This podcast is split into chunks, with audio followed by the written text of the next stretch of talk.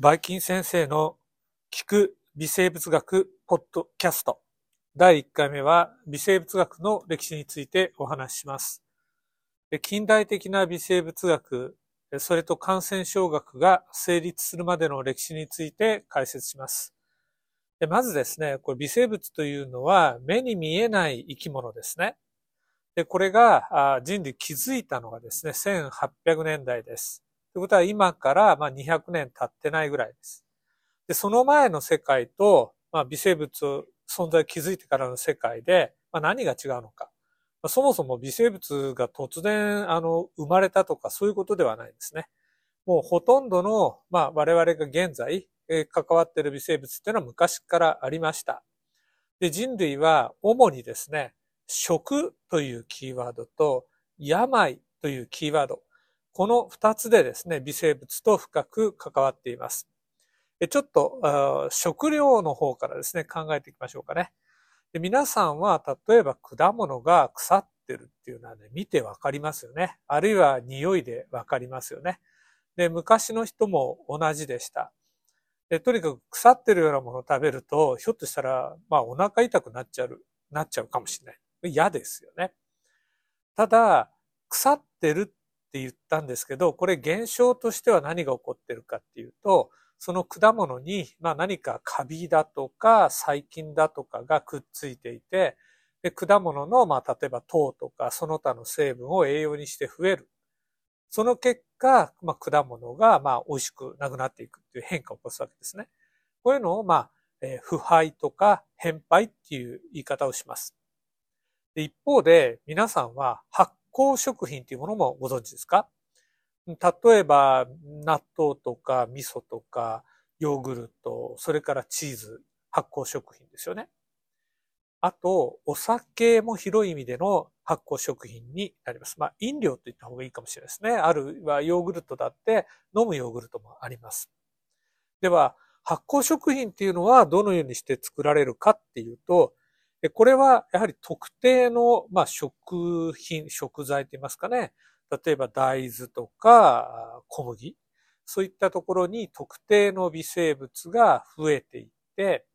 で、その結果、まあ人がですね、あの、食べられるんだけど毒とかはない状態のものですね。に変化します。こういうのを発酵食品と言います。で、発酵という現象と、では変敗、あの腐敗っていう現象って何が違うんでしょうね。どちらも食品の中に微生物が入って増えるんですけど、変敗、腐敗っていうのは食べられなくなること。でも一方、発酵っていうのは食べられるようになるし、場合によっては美味しくなるかもしれないし、何か体に良くなるような成分ができることもあります。こういった現象ね、あの私たちが微生物っていうのを知る前からありました。でも人類はそこに微生物が関与しているってのは知りませんでした。えっと、腐るっていう話を、まあ、するともう一つ大切なことがありまして、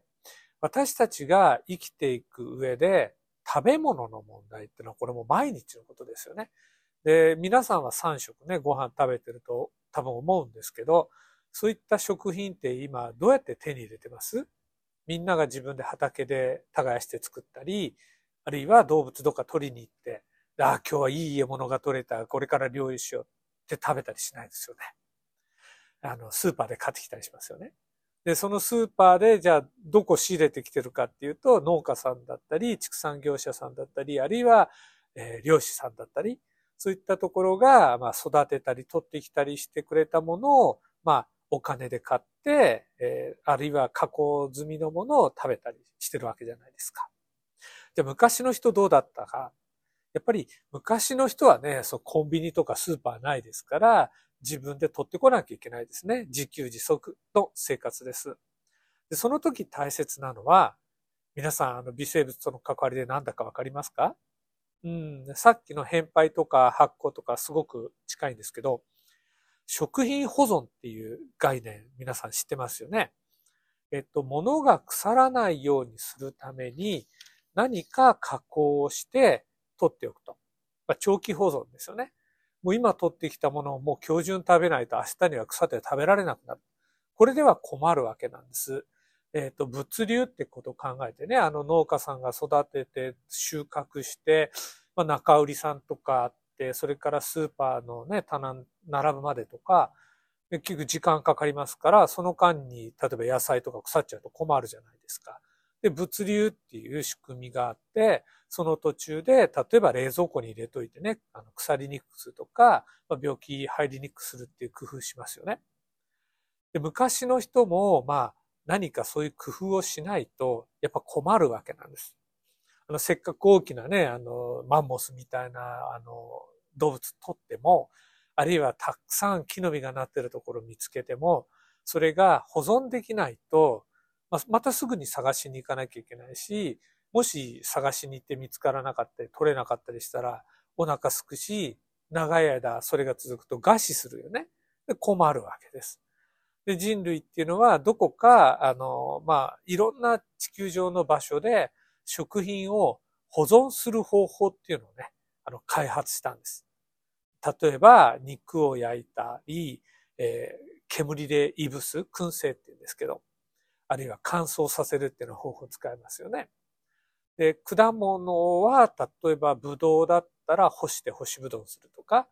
木の実とか、あるいは穀物の種ね、こういったものも十分乾かして、えー、特別な倉庫とかに入れておけば長持ちします。だから、えー、秋に収穫しても冬の間ずっとそれを食べて、また次の収穫いちねんぐらい後まで取っておいて、まあ、みんなで食べることができる。結局こういう食品保存っていうことは微生物と深く関わってるし、その保存方法っていうのは微生物の今でいうね、制御方法。ちょっと詳しい、うん、専門用語ね、微生物制御っていう、まあ、考え方が入ってるんです。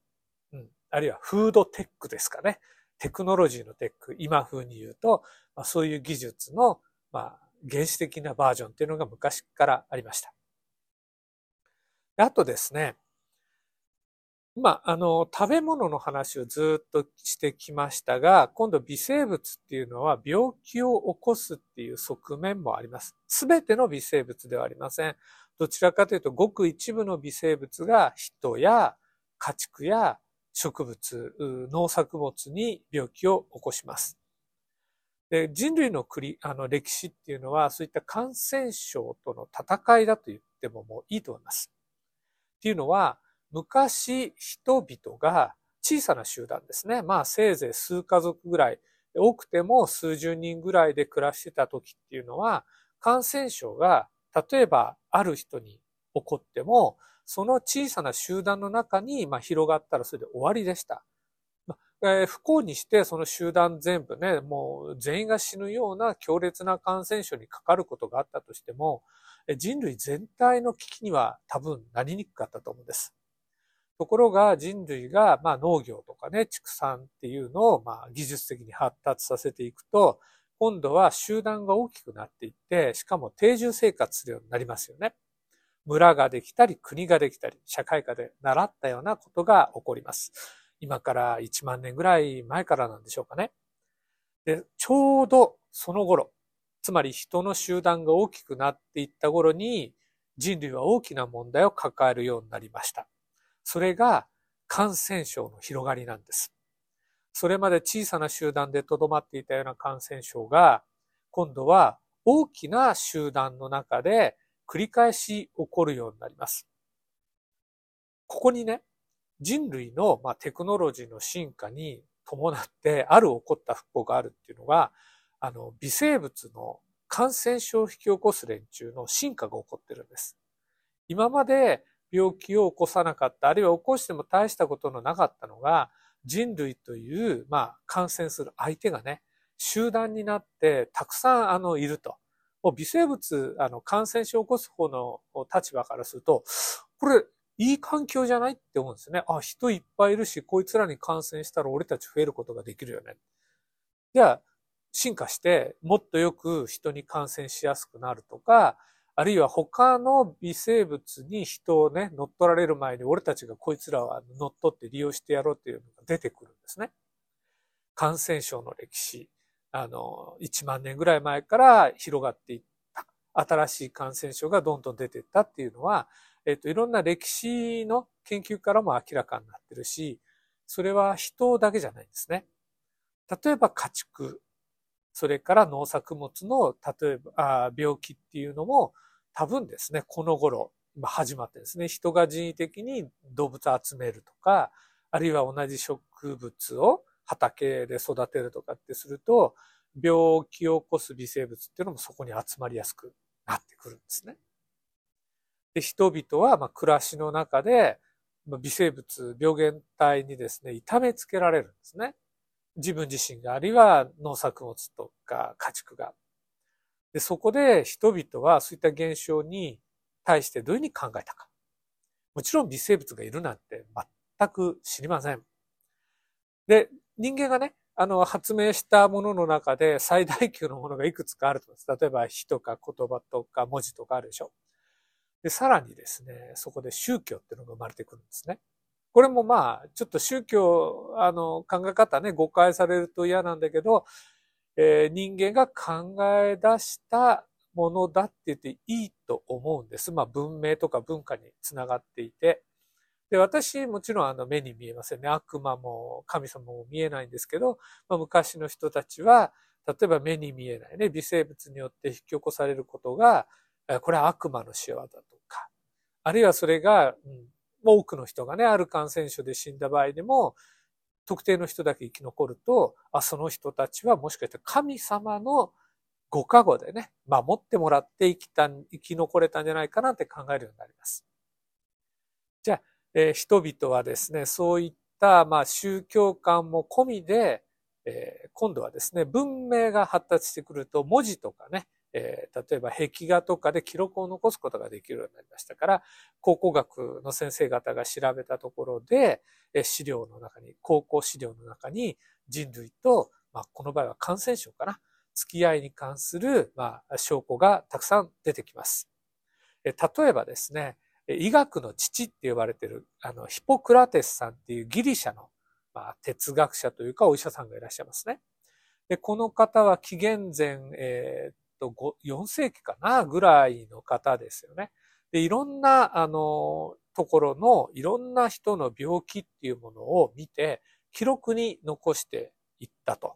で、その記録、まあ、あの多少今とね考え方が違うから正確でないとこもあるかもしれないんですが、あ、このヒポクラテスさんが言ってるのは今言うとこのこんな病気じゃないかなっていうのが分かるような記録が出てくるそうです。まあ、もちろんそうですよね。たかだかあのにせんねんぐらいでその病気がそんなにガラッと変わるわけないですから。で、さらに、例えば昔の人のお墓の人骨から今の技術で ディーエヌエー を調べると、えー、マラリア、うん、あるいは結核、それから、えー、なんだ、ペスト、そういったような病原体の証拠が多分まあ見つかってるっていうの報告があったと思いますね。で、えっと、エジプトだとミイラとか作ってますよね。で、ミイラの、その、体を調べたときに、なんか、ブツブツみたいなのができてて。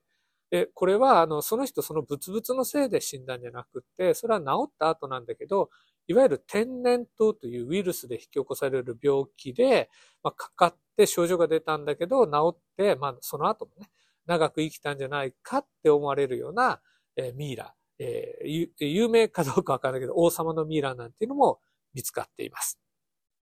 こういった、まあ、昔の人が経験した感染症っていうのにもいろいろ名前が付けられていますね。で、そういった名前にはさっき言ったような宗教観みたいなのが入ってきます。で、今私たちが使っている感染症の名前の中にも昔の人がちょっと宗教的なというかその感覚かなで名付けたような病気がいくつかあるみたいなんです。皆さん何かわかりますかね？有名な病気にあるんですよ。ちらっとね、さっきちょっと言っちゃったんだけど、例えば、マラリアっていう病気があります。これは、マラリア原虫という、これ、うーんとね、真核生物って言って、今、ちょっとわかるかなの仲間で、単細胞の生き物なんです。で、目にもちろん見えません。で、蚊のね、体の中にマラリア原虫がいて、その蚊が動物、人とかの血を吸った時に、マラリア原虫が動物の体の中に入ってくる。すると感染が成立するんですね。で血液の、ね、中で増えるんですけど、熱が出たり、気持ちが悪くなったり、症状が重いと死ぬことがあります。じゃあ蚊が媒介するマラリアっていう病気のこの名前の由来は、実はですね、邪悪なとか悪い空気っていう意味になるんです。えっとね、スペイン語だったかポルトガル語だったと思うんですけど、マラっていうのが悪い、あの、っていう意味になって、アリアっていうのが空気って意味だったと思うんです。で、マラアリア、悪い空気。まあ、英語で言うとバッドエアですね。悪い空気。じゃあ、悪い空気って言って、これでマラリアって意味になるんですけど、私たちもある病気を、まあ、悪い空気というか邪悪な風っていう風に書きませんか？似たような発想ですよね。風邪。つまり風っていう病気の名前を私たちよく使うのも同じような発想だと思いませんか？うん。風っていうとね、またそれつながりでお話をすると、風の原因っていうのはいろいろあるんですね。で、その中で、まあ、特に有名で重要なのが、インフルエンザウイルスによって引き起こされる風邪ありますね。これは特別にインフルエンザっていう病気の名前がつきます。インフルエンザって、実はこれある、えー、言葉、由来があるんです。で、インフル、インフルってよく言うよね。短く言って。で、インフルっていう英語何があるかなっていうと、インフルエンス、影響っていう言葉、単語ありますね。じゃあ、円座ってなんだ？円座ってなんだろうなーっていうと、ちょっと思い浮かばないんですけど、昔の人がですね、えー、よく、まあ宗教観なんですけどね、人間がいる地上界と星がね、あの、ある天界っていうのがつながってると。で、これは、あの、星の世界で起こったこと。つまり人が星を見ていて、なんか星の動きがおかしい、流れ星が来たとか、水星が来たとかね、日食とか月食があったっていうと、それが人間の世界に何らかの影響を及ぼすっていうふうに考えてた。まあ、ある意味これ宗教家やね。そうすると、まあ、ざっくり言うと、星の影響。それによって引き起こされる病気があるって考えた。影響、インフルエンス。星ってスターだよね。まあ、えー、星って言ってもいろいろある星の中の特定の星の動きっていうことになるところで、ね、座をつけて、ザスター。つなげて言うと、インフルエンスオブザスター。ね、ちょっと早く言うとインフルエンザみたいに聞こえないですか？っていうふうな理由から、インフルエンザっていう言葉ついたんじゃないかなっていうのをどっかで私見たことがあります。その他にもですね、まあ、悪い空気とか、邪悪な何かね、が、あの、病気を起こしてんじゃないかって考えた、その時代がずっと続いてきました。さあ、えー、っとですね、この辺で今回いっかいめのお話を終わりにしますが、次回はですね、いよいよ微生物がいるんだ。そういった奴らがいろんな現象を引き起こしてるんだっていうことに人類が気づきます。また次回のお話をお楽しみにしてください。お疲れ様でした。バイバイキンパ。